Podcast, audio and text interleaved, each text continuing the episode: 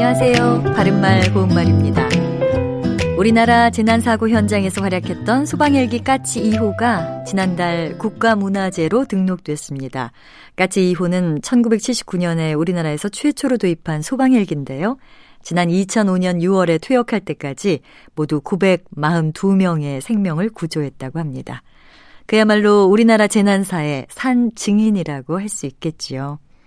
소방헬기에 까치라는 새 이름을 붙인 것이 무척 흥미롭습니다.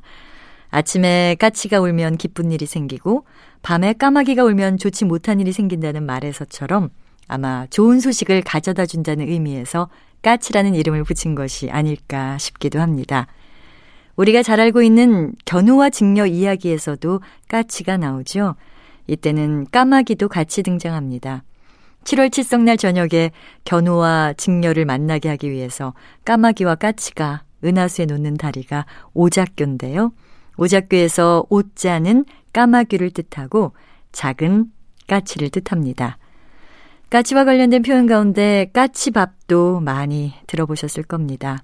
까치밥은 늦가을에 감을 수확할 때 까치 따위에 날짐승이 먹으라고 따지 않고 몇 개 남겨두는 감을 뜻합니다.